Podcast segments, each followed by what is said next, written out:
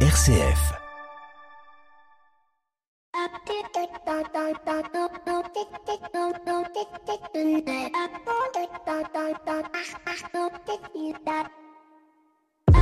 Bonjour à toutes et à tous, il y a comme un air de printemps, les beaux jours sont arrivés, les oiseaux gazouillent et moi je suis plein de joie. Et comme on dit sur RCF, eh bien la joie se partage. Et en cette semaine du printemps du don, je ne pouvais pas faire autrement que de vous inviter à partager votre joie, bien évidemment en faisant un don pour RCF, mais aussi en partageant autour de vous de la qualité des programmes que vous écoutez. Un média fort aujourd'hui est un média qui influence, c'est un média qui se voit, c'est un média dont la parole porte, ce qui nous permet, nous les journalistes et les réalisateurs, de pouvoir toucher des personnalités du monde politique, culturel, religieux plus facilement. Si je devais vous faire quelques confidences, mais qui ne vous étonneraient pas, il m'est souvent arrivé euh, d'entendre des invités euh, décliner une invitation sous un certain prétexte pour se rendre dans d'autres studios, Europe 1, RTL, TF1 et j'en passe. D'autres encore euh, ne prennent pas toujours la mesure de nos antennes et se permettent le jour pour le lendemain d'annuler ou de demander si on peut réaliser l'émission à distance alors qu'on a à monter toute l'émission autour d'eux avec d'autres invités qui eux font le déplacement. Et puis il y a ceux qui prendraient facilement un train pour Paris s'il s'agissait d'un grand média mais quand il s'agit d'RCF, bah,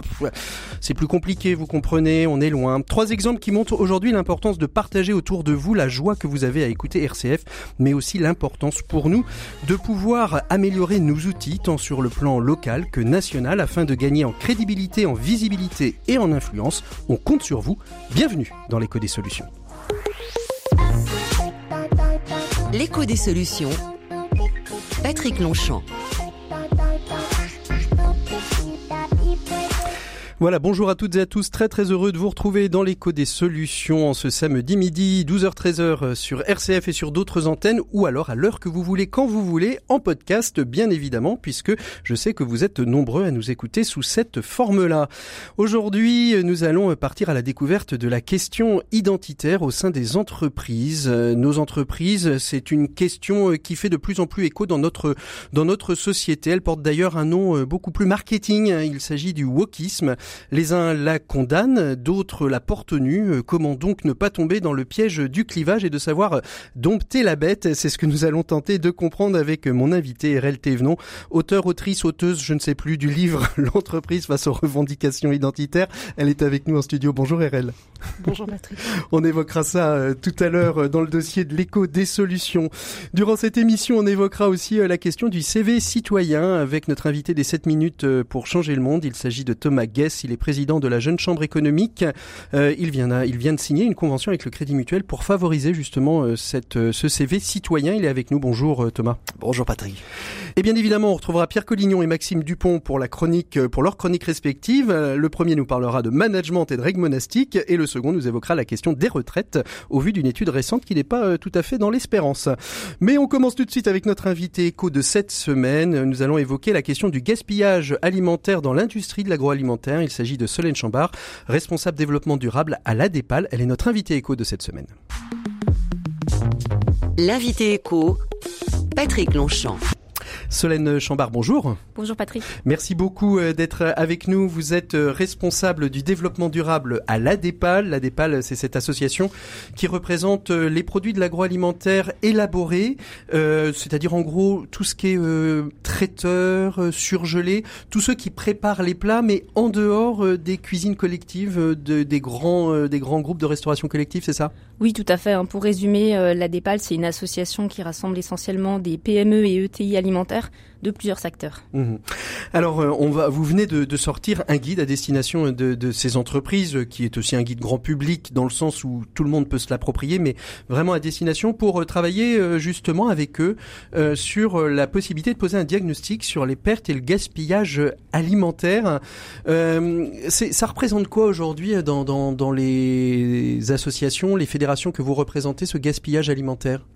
Alors aujourd'hui, euh, il y a des obligations réglementaires de, réduction du gaspillage alimentaire. Donc c'est euh, une réglementation française, la loi AGEC anti-gaspillage pour une économie circulaire qui prévoit 50% euh, de réduction du gaspillage alimentaire entre 2015 et 2030. Donc euh, les entreprises, euh, effectivement, suivent depuis très longtemps, hein, via leurs outils de production, ces pertes et c'est ce qu'on appelle un peu des écarts de production. Donc elles, elles regardent tout ça au, travers de leurs procédés de fabrication, elles suivent les données.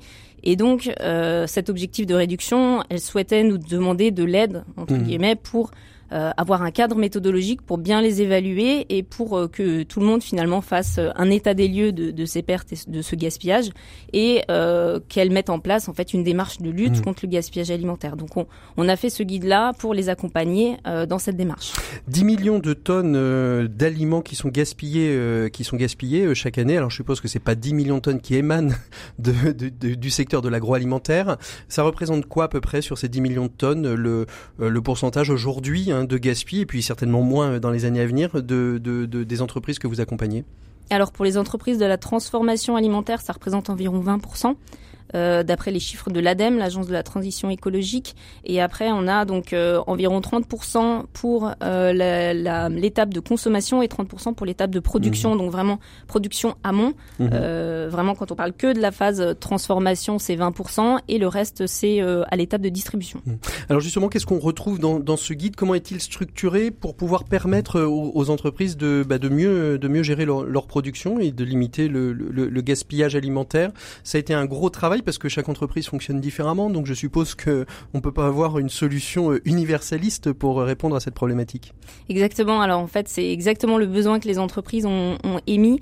Euh, C'était d'avoir un cadre méthodologique qui puisse euh, s'adapter à, leurs outils de production, à la manière dont ils récoltent des données en interne. Chaque entreprise est très différente, et donc euh, on a travaillé d'abord sur les définitions. Donc on parle de perte, on parle de gaspillage, on parle de, de toutes les tout ce qui est inévitable et évitable Hein, les euh, pertes, en fait, c'est ce qui, ce qu'on peut, ce qui est inévitable, ce qu'on ne peut pas ne pas perdre, et le gaspillage, c'est ce qu'on pourrait euh, retravailler et, euh, et, éviter de, de, de jeter, c'est ça? Alors, dans, alors il y a plusieurs définitions au niveau international, au niveau français sur ces pertes et gaspillages.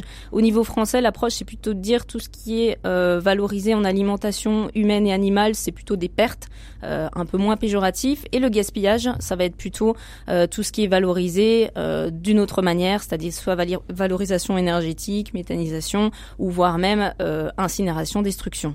Alors ce, guide, ce guide, ce guide vient de vient de sortir. Il va être, euh, je vais dire, il va impacter petit à petit, euh, infuser dans, dans, les entreprises. Comment vous allez pouvoir mesurer cet impact et vérifier que, que ce guide finalement répond bien à, à son besoin premier, qui est d'accompagner les entreprises? Oui, alors initialement on l'avait fait pour les entreprises qui adhéraient à nos structures. Néanmoins, on a voulu le rendre public pour que finalement toutes les entreprises qui en avaient besoin puissent l'utiliser. Et euh, on a fait aussi un webinaire euh, hier de présentation donc public et on, on souhaiterait euh, faire un questionnaire en fait d'ici la fin de l'année pour essayer d'avoir des retours justement d'expérience des entreprises parce qu'on trouve que c'est intéressant justement dans mmh. une démarche peut-être d'amélioration de ce qu'on propose, mais pour avoir aussi voilà des, des avis sur le contenu. Alors si ce guide peut être grand public, il peut être aussi à destination des entreprises, j'ai envie de dire de n'importe quel secteur qui gèrent peut-être leur cantine ou leur restauration collective. Quels sont les quelques leviers que vous leur donneriez euh, pour pouvoir euh, euh, justement commencer à réfléchir sur cette question du gaspillage et, de la, limitation de la perte? Alors la première chose, et je pense que ce guide méthodologique, on l'a fait pour les entreprises de transformation, mais il s'adapte aussi à d'autres secteurs finalement. La méthodologie est très simple et on, moi, ce que je conseillerais en premier temps, c'est de faire un état des lieux, c'est de mesurer euh, quelles sont les pertes et essayer de caractériser ces pertes-là. C'est ce qu'on propose euh, dans cette méthodologie, justement pour essayer de trouver la meilleure voie de valorisation possible. Et, euh, et voilà, c'est vrai que la mesure, ça reste le point de départ hmm. pour euh, ensuite euh, pouvoir trouver des actions et on propose un certain nombre d'idées d'actions, hein, d'amélioration.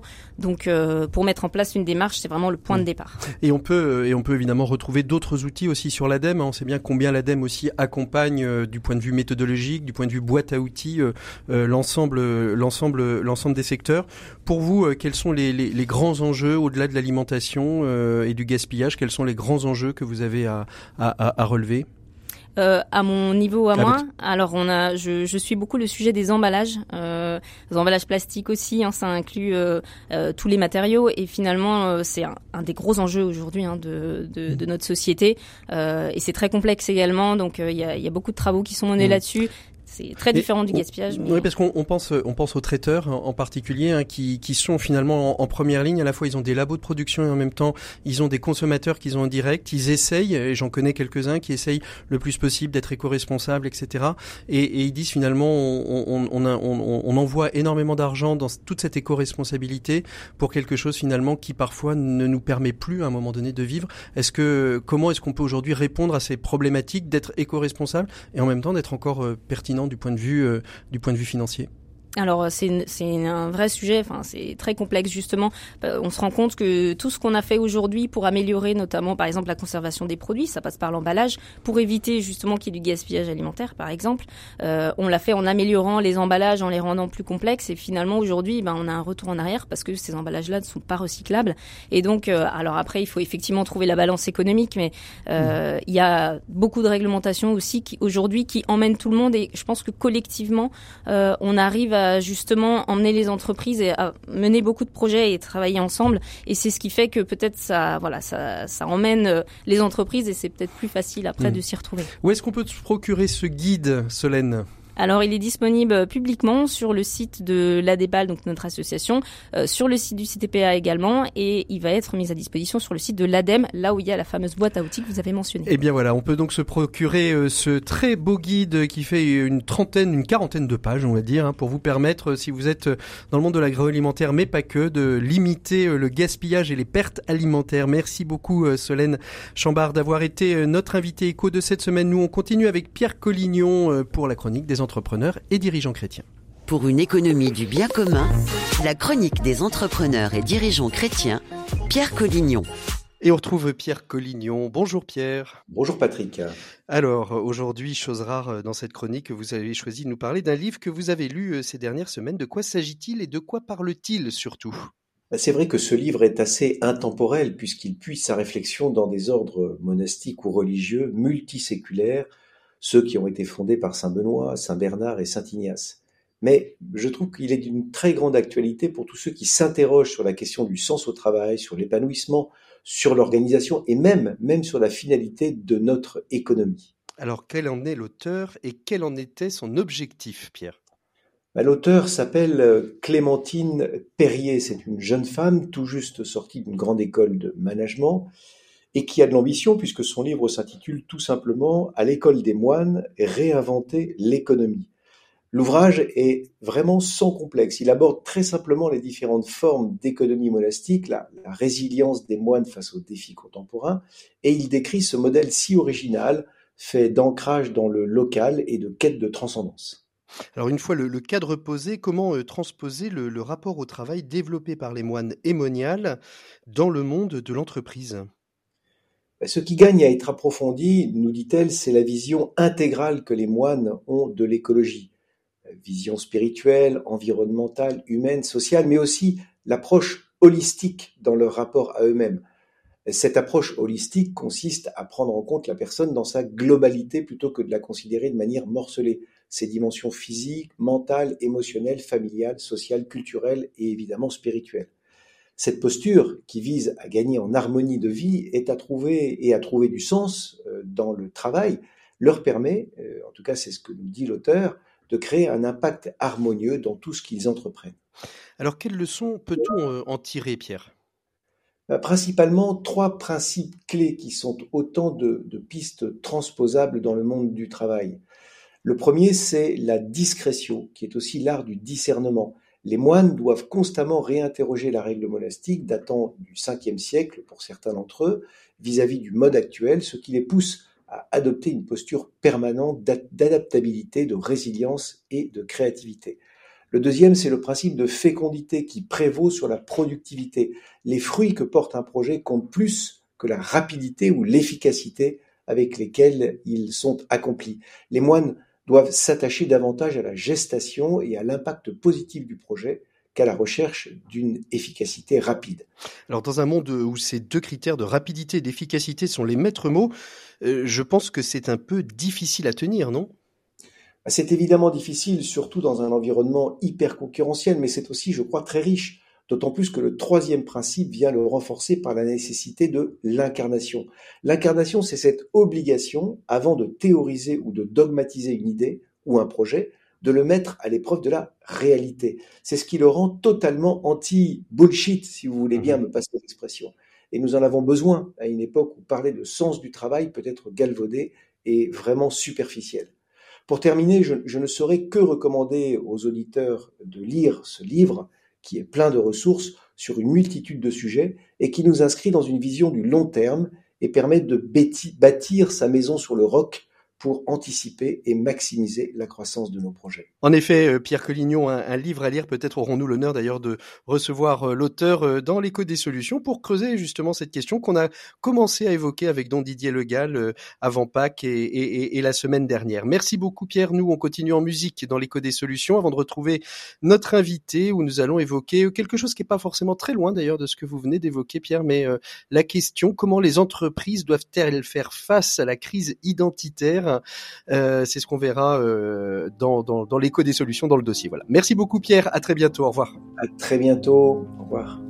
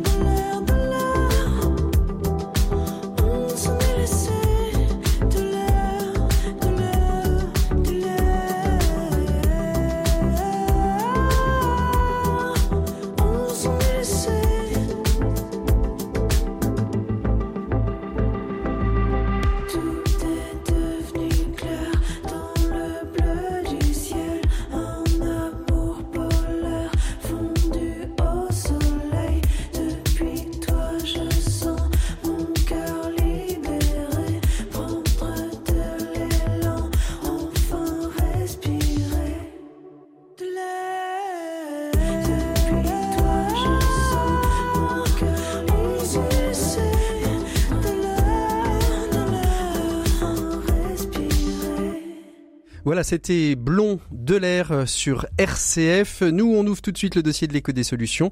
On parle de revendications identitaires, puisque c'est la période des revendications. Donc on parle de revendications identitaires dans le dossier de l'écho des solutions. L'écho des solutions, RCF. Voilà, et je suis avec euh, l'auteur du livre L'entreprise face aux revendications identitaires qui va nous occuper une petite vingtaine de minutes. Il s'agit euh, d'Erel Thévenon. Bonjour, euh, ou rebonjour plutôt Erel. Rebonjour Patrick. Alors vous êtes docteur en droit, vous êtes délégué général de l'Institut pour l'innovation économique et sociale et vous venez donc de publier chez PUF avec Brice Couturier L'entreprise face aux revendications identitaires. On le voit pas tout de suite mais il suffit de tourner le livre pour évoquer la, question du, du, wokisme.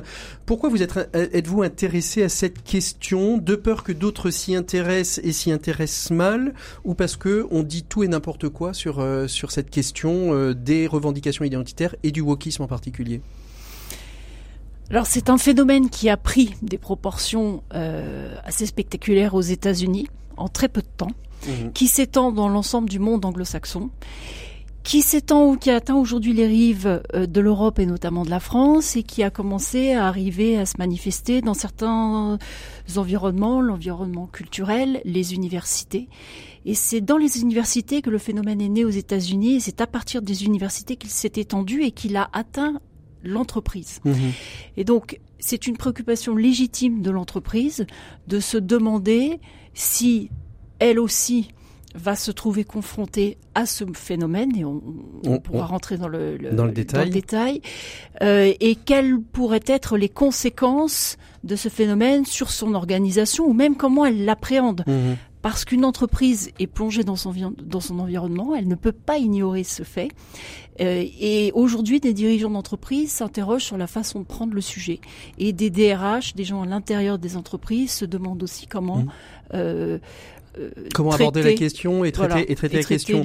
Alors quand on parle du, du wokisme et en, en, en, travaillant un petit peu la question, je me suis aperçu qu'en fait, euh, c'est ceux qui revendiquent quelque chose de leur identité ne se reconnaissent pas dans le mot de wokisme, que le wokisme est plutôt euh, euh, ceux qui l'utilisent sont ceux qui sont des détracteurs de cette euh, de cet ensemble de revendications identitaires pour finalement mettre un mot sur une sur une globalité de une différence de, de, revendications identitaires.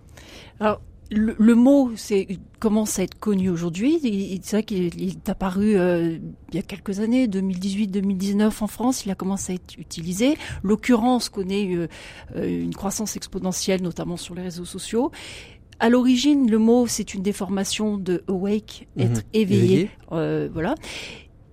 Et aujourd'hui, il est tellement utilisé qu'on ne sait plus très bien ce qu'il veut dire, ce qu'il recouvre. Et, dans le grand public, c'est justement la question. péjoratif. C'est ça, il est devenu péjoratif. Et dans le grand public, vous disiez, oh, je vais évoquer la question du wokisme. Mais c'est quoi le wokisme? J'entends parler, mais mais c'est quoi le, c'est quoi le Alors aujourd'hui, ça vise dans alors, dans le, le, tel qu'il est utilisé aujourd'hui en France, dans le langage qui est devenu quasi courant, ça vise un ensemble assez confus qui va euh, d'une sensibilité plus forte aux inégalités, d'une volonté de promouvoir euh, les, davantage les différences, euh, une plus grande tolérance. Ça va de, de ces, ce mouvement à des revendications de traitement particulier pour des personnes qui se disent victimes, victimisées, mmh. qui se disent appartenir à des minorités oppressées.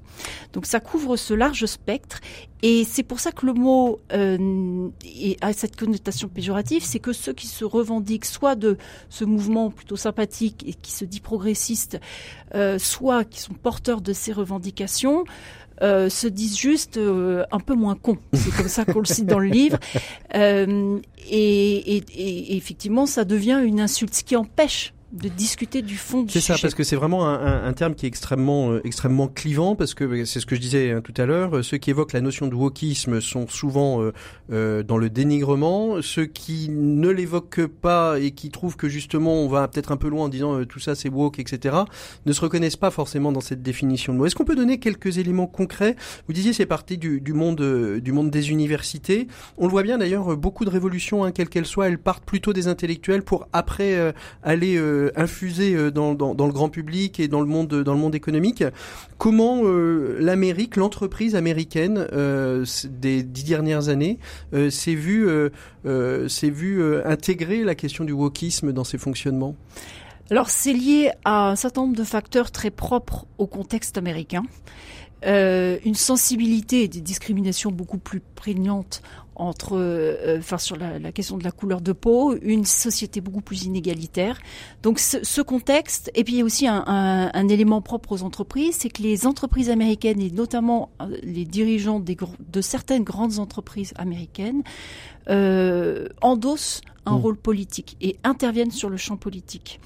Donc très progressivement, les entreprises américaines se trouvent à prendre parti pour ou contre. Et le poids des entreprises américaines portées par leurs dirigeants, conjugué à ce paysage politique particulier, a conduit à le redessiner. Mmh. On a aujourd'hui une fracture très forte entre euh, les, les démocrates et les républicains, avec une forme de tête à queue, c'est-à-dire que le parti des républicains, qui était plutôt le parti des entreprises, est aujourd'hui le parti conservateur, et les entreprises sont plutôt du côté des démocrates, qui, euh, pour certains, se disent woke. Mmh. Donc on a une fracture très forte qui, euh, aujourd'hui, va diviser la société américaine. Et, concrètement, ça prend, ça prend quelle forme dans les entreprises pour qu'on puisse bien comprendre? Parce que là, on a, on a le contexte, mais ça, ça, ça prend quelle forme Dans les entreprises américaines, ou américaines. Dans les entreprises américaines, ça prend la forme de revendications ce qu'on appelle nous les revendications mm. identitaires, c'est-à-dire des demandes euh, de, de les personnes qui se disent victimisées exigent d'avoir des droits en plus. Elles interdisent euh, de parole un certain nombre de personnes qui euh, sont considérées comme appartenant à la majorité oppressante. Mm-hmm. C'est tout le développement euh, de la cancel culture, donc de l'annulation. La, donc on vient de voir là récemment avec la réécriture, par exemple, des livres d'Agatha Christie.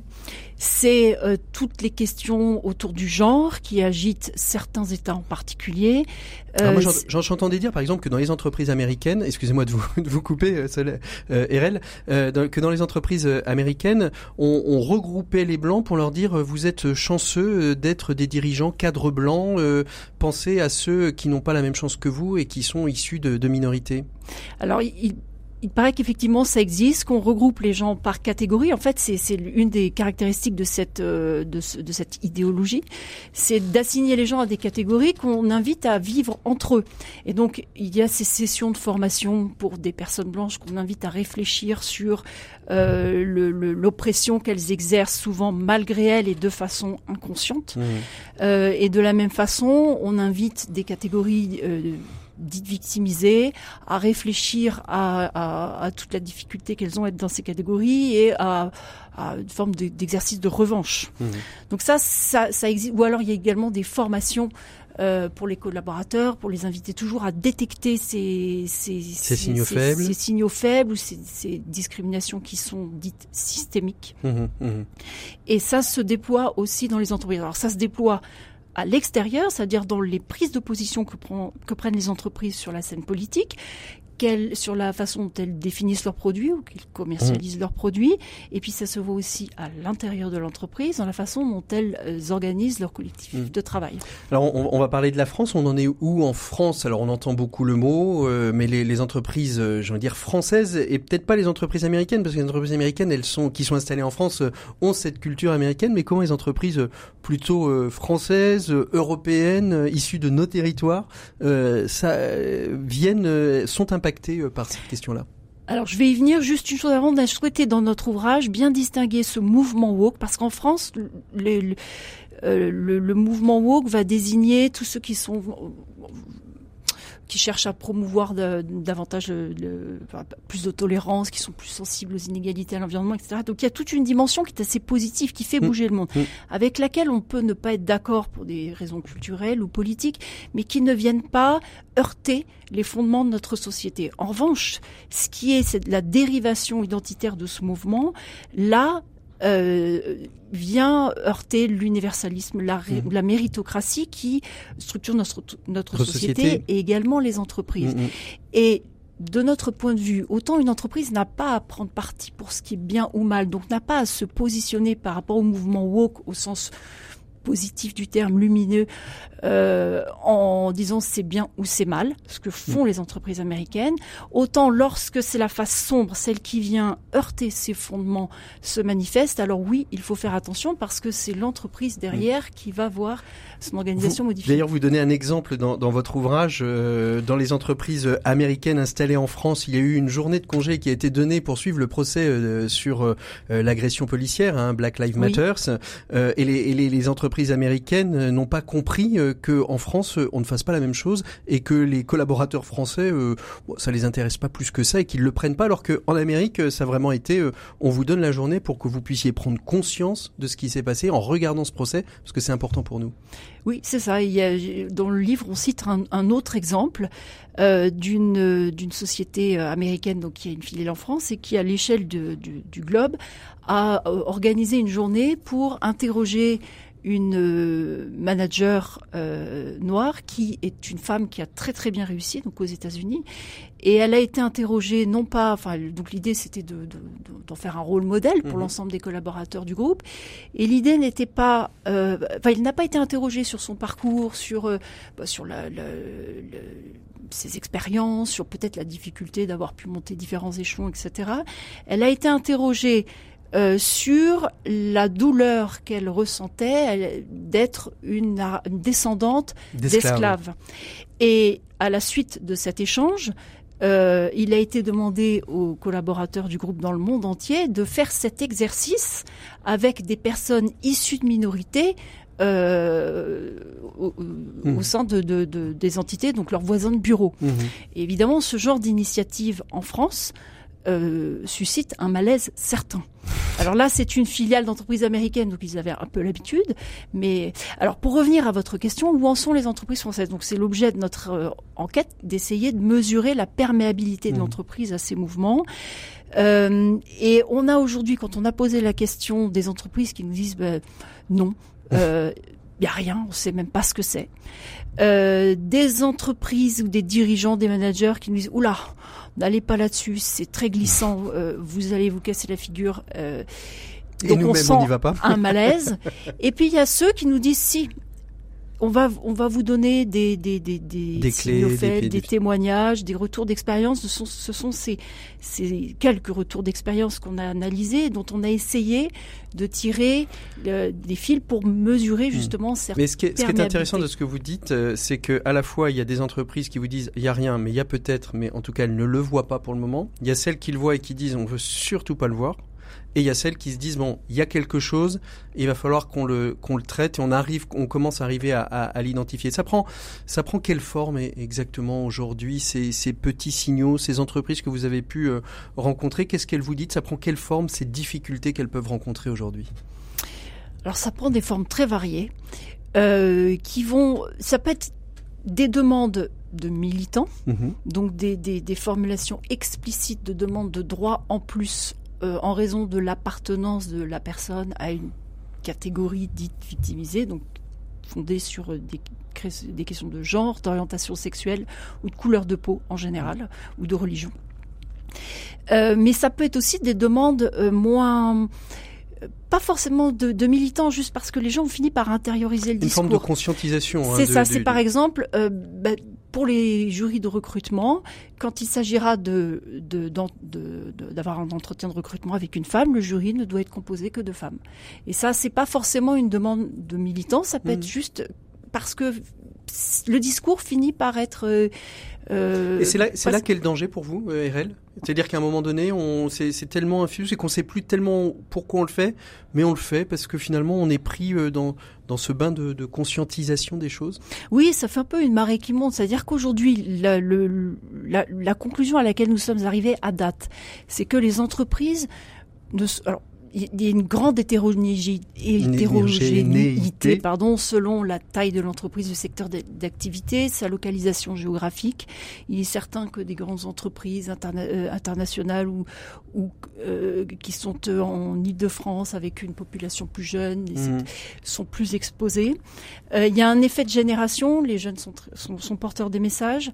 Donc oui, le, le risque à terme, c'est d'avoir une atomisation du collectif de travail, c'est-à-dire que tout, chacun demande à être traité différemment en fonction de critères qui lui sont spécifiques. Mmh. Et ça, c'est un risque important pour l'entreprise parce qu'il se conjugue à une montée de l'individualisme. Or, l'entreprise, c'est faire ensemble mmh. Euh, travailler ensemble et mettre, euh, passer sous silence les différences dès lors qu'elles ne sont pas pertinentes mhm. euh, au regard de l'objectif. Objectif final, qui est l'objectif de travail. Souvent, on le, on le compare d'ailleurs à, une équipe de sport. Hein. Si on prend une équipe de rugby, vous avez des petits qui courent vite, vous avez des gros qui font les piliers. chacun a sa différence. Il y en a des blancs, des noirs, des jaunes. Enfin, peu importe. finalement, tout ça, l'objectif unique, c'est à la fin de ramener la coupe à la maison. Exactement. Et euh, sans savoir qui pense quoi sur tel et tel sujet qui n'ont pas à voir avec euh, mhm. le sport en question. Et vous, vous, dites, vous dites même que le, risque à un moment donné, c'est que euh, l'entreprise se délite par elle-même parce que de fait, comme on s'occupe davantage euh, des, des, identités, euh, quelles qu'elles soient, hein, finalement, on en oublie, on en oublie l'objectif final qui est de, de créer, de créer de la richesse. Alors, ça fait partie des, ça fait partie des risques possibles. Il y en a d'autres ou pas au-delà de, de, de, Alors, un des risques, c'est que l'entreprise se mette à aller sur le champ politique. En France, on, on en n'est pas là. L'entreprise garde ses distances. Euh, c'est pour des raisons de financement de campagne électorale, notamment euh, le patronat français veille à, à à respecter les différentes sensibilités. Donc il n'y a pas cette implication politique. Et, pourtant, on commence à y aller un peu avec les, entreprises à mission? Enfin, on le voit bien avec. alors, c'est des entreprises mutualistes, mais quand on voit la place aujourd'hui que prend et, Dieu sait si j'aime sa réflexion de Pascal de Murger de la Maïf dans le champ de l'entreprise et dans le champ politique, on voit bien aujourd'hui que on peut re-questionner la notion d'entreprise à mission. Oui, alors c'est ça, c'est une réflexion qui est un peu plus ancienne justement et, sur laquelle euh, on avait eu l'occasion de réfléchir. Donc l'entreprise est tentée d'aller sur ces champs-là, elle y est incitée parce qu'on attend de plus en plus d'elle. L'État euh, est de moins en moins présent, donc euh, mise de plus en plus sur les entreprises pour prendre en charge des responsabilités. l'entreprise a envie d'y aller parce que ça lui permet aussi d'attirer des talents. De, enfin, il y a tout un enjeu de communication, de, de fédération des équipes, etc. Mais on voit bien qu'il y a un risque à, emmener l'entreprise sur un terrain qui n'est plus le sien, qui est un terrain politique, qui est un terrain qui conduirait l'entreprise à dire ce qui est le bien et ce qui est le mal. ça c'est le titre justement de d'Anne de Guigné, hein, l'entreprise qui dit le bien et dit le mal, euh, qu'on avait reçu il y a quelques, quelques mois dans l'écho des solutions justement. Et parce que justement, elle s'était intéressée à l'émergence de ce mouvement, notamment aux États-Unis, avec ces entreprises qui euh, portent un jugement sur le mmh. mouvement woke. Mmh, mmh. Or, nous, dans notre ouvrage, nous disons oui, il y a, effectivement, il y a ce risque et les entreprises doivent s'en garder parce que si elles sont woke à l'extérieur, c'est-à-dire en direction de leurs clients, de leurs euh, euh, elles vont aussi, de, par souci de cohérence, et aujourd'hui on ne peut pas être incohérent euh, dans le monde, dans le monde, ce n'est plus possible. Elles vont devoir aussi l'être à l'intérieur, mmh. et donc elles s'exposent plus facilement à, alors elles vont progresser. Et, il est évident que les luttes contre les discriminations doivent être engagées très fermement et qu'il y a euh, beaucoup de, il y a encore un travail important là-dessus, mais elle, elle, elle s'expose plus facilement. On a, on, a un, corpus légal qui le permet, c'est-à-dire euh, les, les États-Unis sont très libérales, donc euh, en fait euh, chaque État déjà va fonctionner différemment avec des lois différentes à partir du moment où ce, sont, ce ne sont pas des lois.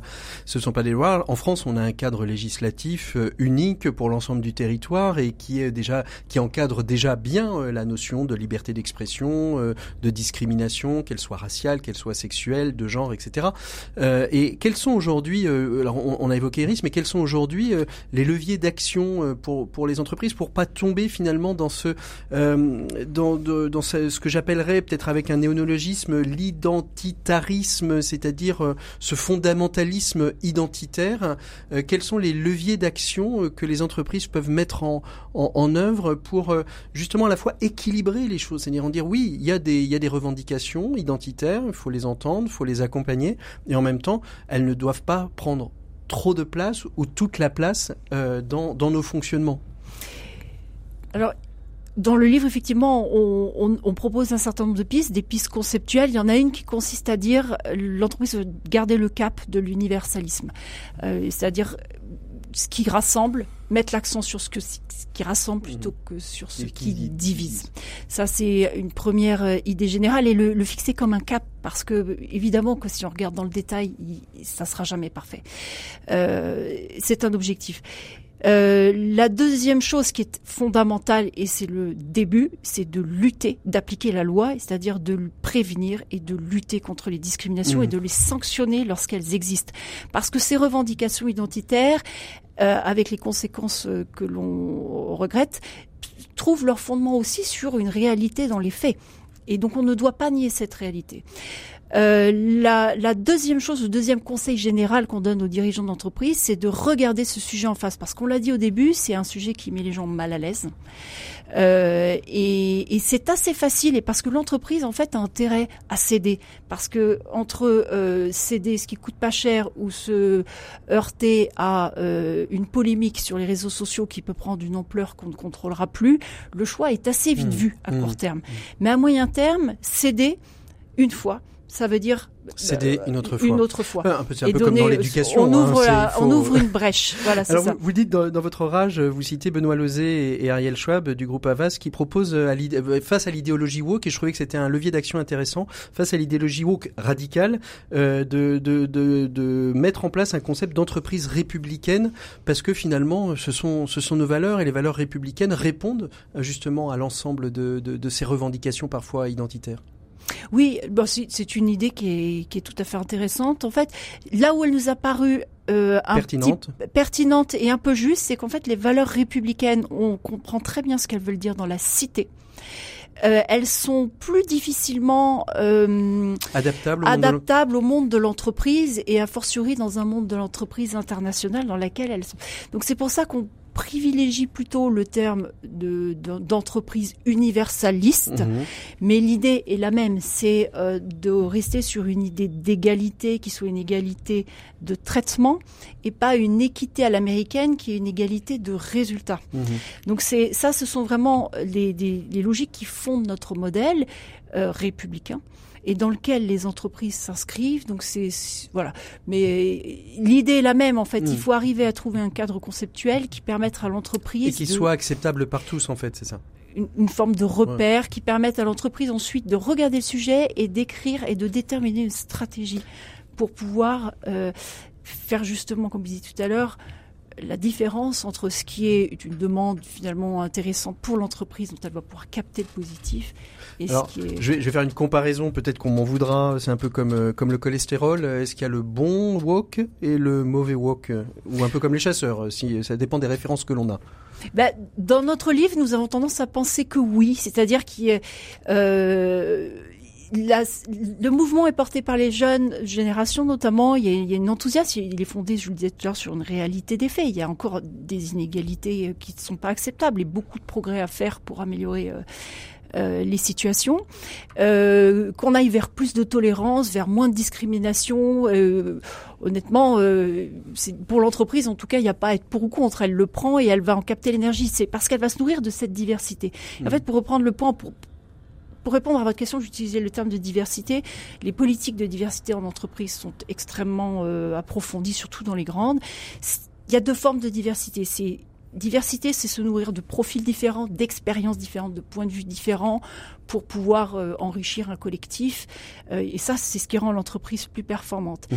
La diversité, en cochant les cases, en disant je veux X personnes de telle catégorie, Y de telle autre, parce que ça correspond à des, des poids d'une mhm. minorité, euh, enfin, politique d'une minorité à un instant T. Ça, c'est une diversité qui va faire exactement l'inverse, c'est-à-dire atomiser un collectif de travail mhm. et, in fine, perdre Et en même temps, euh, l'arrivée des, des, quotas, par exemple, de femmes dans les conseils, des, les conseils d'administration, euh, dans les, les COMEX, etc. Au départ, ça a pu être vu comme quelque chose d'artificiel et aujourd'hui, finalement, on trouve qu'il y a un, un bel équilibre aujourd'hui qui, qui, se produit dans ces COMEX qui ont, qui ont joué le jeu des quotas, mais pas que. Alors, les quotas, c'est il y a deux catégories de personnes, je vais pas utiliser le, mot, mais les femmes, mais qui sont 50% voire plus de la population, donc on peut pas dire que ce soit une minorité, et les personnes handicapées. Donc il y a mm. des quotas légaux, donc là les entreprises appliquent la loi, ou elles essayent de le faire. Euh, c'est là où on voit que la loi aujourd'hui en France répond à, ces, ces, ces à certaines de ces revendications. Et il y a effectivement des minorités, et c'est le cas aux États-Unis qui demandent à ce qu'il existe des quotas pour telle et telle et telle mmh. catégorie de personnes. On voit bien qu'on rentre dans une démarche dans laquelle on ne s'en sort plus. Mmh.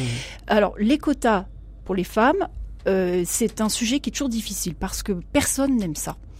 Et toutes les femmes interrogées notamment reconnaissent que sans les quotas, on n'en serait pas là en termes de progression enfin de réduction des inégalités parce qu'il y a encore beaucoup de chemin mmh. pour des tas d'autres pour des tas de raisons d'ailleurs. Euh, donc l'idée c'est que euh, l'idée du quota pour les femmes n'est pas transposable à d'autres catégories. Toujours, je mets toujours des guillemets. Euh, toujours compliqué hein, de, de, de, parler de ces questions-là parce que on marche sur des œufs en permanence. Mais hein. les femmes sont pas une minorité. Il y a un vrai sujet. c'est pourquoi un tel déséquilibre. Euh, mais ce qui était dit aussi euh, par les personnes que vous avez interrogées, c'est que à chaque fois qu'on crée un quota, on devrait quand même fixer un objectif et se dire qu'à terme il doit disparaître parce qu'en fait il euh, recrée des inégalités à l'envers. C'est ça parce que qui dit un quota de femmes pourrait dire un quota de, de personnes cisgenres, de personnes de de, de couleur.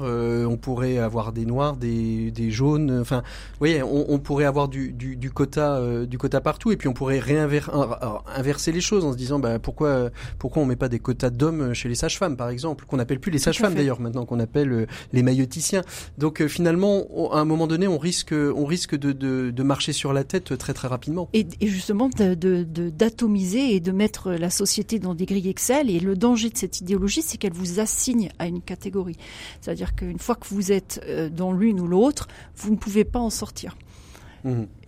Et fort, et fort de tout ça, alors à l'intérieur de, votre ouvrage, à la fin, vous avez fait une petite grille euh, pour euh, aider les entreprises à savoir ce qui est woke et ce qui n'est pas woke. Oui, alors j'ai trouvé ça rigolo. alors c'est, bah, l'ouvrage a une vocation pratique. On essaye de donner des pistes. on est on est allé jusqu'au bout en s'inspirant d'exemples qui nous avaient été donnés et en, la, en les passant au tamis Mmh. Euh, de la distinction que nous proposons. Et voilà, ça, ça donne, ça permet de, de montrer qu'en fait, ce qui est très difficile, c'est que c'est souvent une question d'intention, c'est-à-dire mmh. qu'une revendication va va être d'un côté ou de l'autre selon l'intention de l'auteur. Euh, est-ce que c'est vraiment exiger des droits en plus ou c'est souligner qu'il existe une inégalité? C'est pas la même chose. Euh, et la façon dont l'entreprise va traiter la réponse. Mmh. Est-ce qu'elle va l'intégrer dans des politiques sociales ou est-ce qu'elle va céder? Allez, dernière question euh, puisqu'on arrive au, terme de cet échange. des chefs d'entreprise nous écoutent. Qu'est-ce qu'ils peuvent faire? Qu'est-ce que vous leur donneriez comme conseil sur cette question des, des revendications identitaires? Petite PME, grosse ETI, euh, entreprise du CAC 40 alors, un, de ne pas penser qu'ils sont à l'abri du sujet. Les entreprises sont vulnérables à plusieurs égards, on le développe. La deuxième chose, c'est de bien euh, comprendre ce qu'est ce mouvement et notamment euh, son, sa dimension idéologique identitaire. C'est celle-ci qui, qui, est la plus dangereuse, et, qui pose et qui pose question pour l'entreprise. Euh, pour la société en général, bien sûr, mais en tant qu'entrepreneur, chef d'entreprise, c'est ça qui, qui, doit alerter. Euh, la, la, troisième chose, c'est de ne pas avoir peur de faire face au sujet, mmh. euh, de pas mettre le sujet sous le tapis, de ne pas céder, on en a parlé, et de mettre des mots sur le sujet pour parce que le militant, euh, l'authentique militant va essayer de vous culpabiliser, va essayer de vous décrédibiliser, de vous annuler. C'est la logique. Euh, or là, il faut arriver à se réapproprier ce discours et le remettre dans le logiciel de l'entreprise. Merci beaucoup RL Thévenon pour tous ces bons conseils euh, et pour cet équilibre justement euh, pour évoquer cette question des revendications identitaires dans, dans les entreprises. Euh, donc un livre qui a été publié au mois de mars 2023, donc c'est tout neuf, c'est au PUF, Brice Couturier, RL Thévenon ou RL Thévenon, Brice Couturier, on va rester woke, on va le mettre dans tous les sens. Merci beaucoup RL. Nous on continue tout de suite avec Maxime Dupont, il nous évoque la question des retraites dans sa chronique à Max Déco.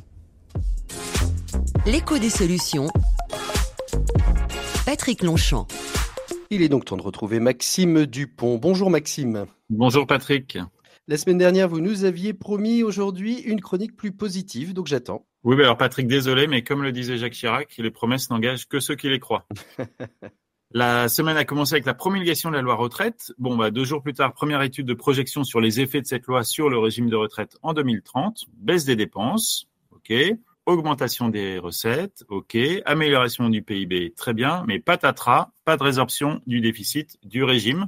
Selon Rexecode, auteur de cette étude, la réforme ne permet pas de régler le problème des retraites et a fortiori celui des finances publiques. Le sujet devra nécessairement revenir dans les années à venir. Chouette alors, une crise majeure de démocratie, une rupture durable de la confiance entre le politique et le pays, et tout ça pour ne même pas réussir à obtenir l'effet recherché. En êtes-vous sûr? Bon, bah alors il n'y a pas que les retraites dans la vie, Maxime, de toute Non, non, il n'y a pas que les retraites. J'ai donc lu avec attention les annonces du président Macron lundi soir pour apprendre qu'on allait s'attaquer à la fraude fiscale. Elle est là, la bonne nouvelle. Mais alors juste après, ou alors juste avant, il a aussi évoqué la très fameuse fraude sociale.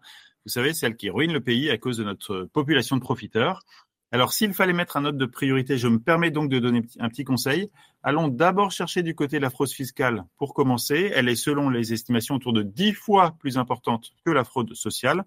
Et puis, tant qu'on y est, profitons de l'élan et allons regarder ce qui se passe du côté de l'optimisation fiscale. Par exemple, des entreprises dont les patrons se voient remettre des décorations en catimini. On n'est pas à l'abri d'y trouver quelques gisements, gisements de financement de nos services publics. Bon, et, en prenant un peu de recul, Maxime, allez. Allez, oui, bah, j'ai voulu prendre du recul. Et là, je suis tombé sur le livre d'Anne de Guigné qui s'appelle Ils se sont si souvent trompés, une sorte de musée des petites horreurs économiques qui montre à quel point les hommes politiques adorent faire et refaire les mêmes erreurs économiques en étant bien systématiquement à côté de la plaque, incapables qu'ils sont si souvent d'évaluer les contraintes externes, les réactions des agents économiques ou l'inflation avec la meilleure foi du monde, et les dirigeants de toutes les époques, depuis l'Antiquité jusqu'à aujourd'hui, prennent très régulièrement des décisions catastrophiques pour leur pays, et chacune de ces grandes erreurs politiques a provoqué des ruptures fondamentales, les cracks, des révoltes, des révolutions. Rien que ça. Une vraie leçon d'optimisme que cet essai qui liste donc les dix erreurs économiques qui se répètent à travers les âges, Allez, Patrick, pour la semaine prochaine, je, vous, je ne vous annonce rien, ce sera mieux. Absolument. Maxime, nous, on préfère, euh, on préfère comme ça Anne de Quigné, qu'on recevra peut-être d'ailleurs dans les codes des solutions. Pierre Collignon nous parlait en début d'émission euh, d'un livre sur l'économie euh, monastique et ses réminiscences aujourd'hui. Aujourd'hui, Anne de Guigné, vous nous évoquez, ils se sont si souvent trompés. Ça nous fait des points à étudier de manière plus approfondie dans les codes des solutions. Voilà, nous, on continue tout de suite avec notre invité des 7 minutes pour changer le monde. On va parler du CV citoyen avec le président national de la Jeune Chambre économique. 7 minutes pour changer le monde, l'écho des solutions. Voilà, je suis avec euh, donc euh, Thomas Guess, notre invité des 7 minutes pour changer le monde. Bonjour Thomas.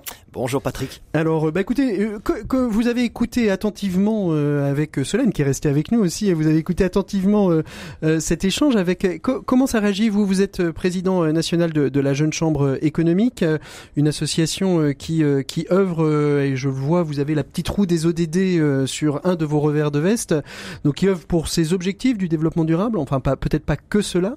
comment vous réagissez ce qui a été dit, vous qui, euh, accompagnez aussi ou qui avez des chefs d'entreprise au sein de votre mouvement? Ben Nous, ça fait effectivement énormément écho à ce que nous faisons euh, au quotidien euh, comme, comme action, puisqu'évidemment, vous l'avez dit, notre cadre, c'est les objectifs de développement durable. Et les actions pour effectivement réduire le gaspillage alimentaire ou réfléchir à des nouvelles formes d'économie mieux circulaire. On a parlé aussi d'économie de la fonctionnalité hors antenne. Et puis aussi, évidemment, les enjeux de, de, de réduction des inégalités euh, et, de fraternité euh, mm. sont, euh, sont prépondérantes dans notre organisation. Alors parlons de ce CV citoyen, on l'a pas évoqué avec, avec vous, RL, tout à l'heure, mais les, soft skills peuvent être des, des portes d'entrée. C'est, vous savez, comme en, médecine, des fois il y a des petites portes d'entrée. Les soft skills peuvent être des portes d'entrée, justement, en revendication identitaire, ce qui n'est pas le cas, je le crois, en tout cas, dans le, mais ça peut être le risque, en tout cas, du, du CV citoyen. L'idée du CV citoyen, je vais essayer de le résumer rapidement, puis après on va, on va essayer d'échanger autour de ça.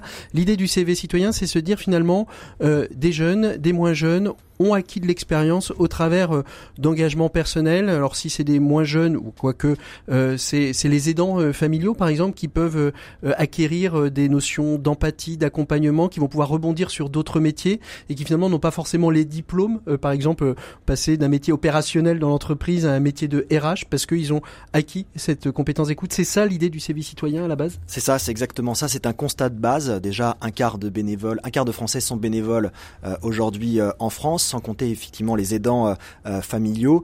Et euh, finalement, eh bien, ce sont des engagements à valoriser parce qu'on met bien en avant le, savoir-être plutôt que le savoir-faire. Quoique, effectivement, avec mhm. les soft skills, on met aussi en avant des capacités extra-professionnelles qui sont transférables directement. Donc, comme, dans quoi, par exemple, le, sport, le fait d'avoir été engagé comme entraîneur sportif, des choses de ce, de ce type-là? C'est ça, le sens du collectif, le sens aussi de la prise de responsabilité, parce que quand on gère un budget, quand on est trésorier ou quand on gère des équipes pour animer un projet, effectivement, ça nous, euh, ça nous responsabilise. Et hmm. ça, euh, c'est absolument, c'est très concret euh, pour les entreprises. Alors ça, c'est le CV citoyen, mais euh, encore faut-il que les DRH puissent s'en emparer, parce qu'on sait que nos DRH, en règle générale, sont très cadrés. Euh, il faut avoir fait un certain nombre d'écoles. Il y a même des grilles dans certaines entreprises où vous êtes rémunéré différemment en fonction de ce que vous êtes un homme ou une femme. Ça, c'est déjà, déjà une raison, mais en fonction aussi des écoles que vous avez faites.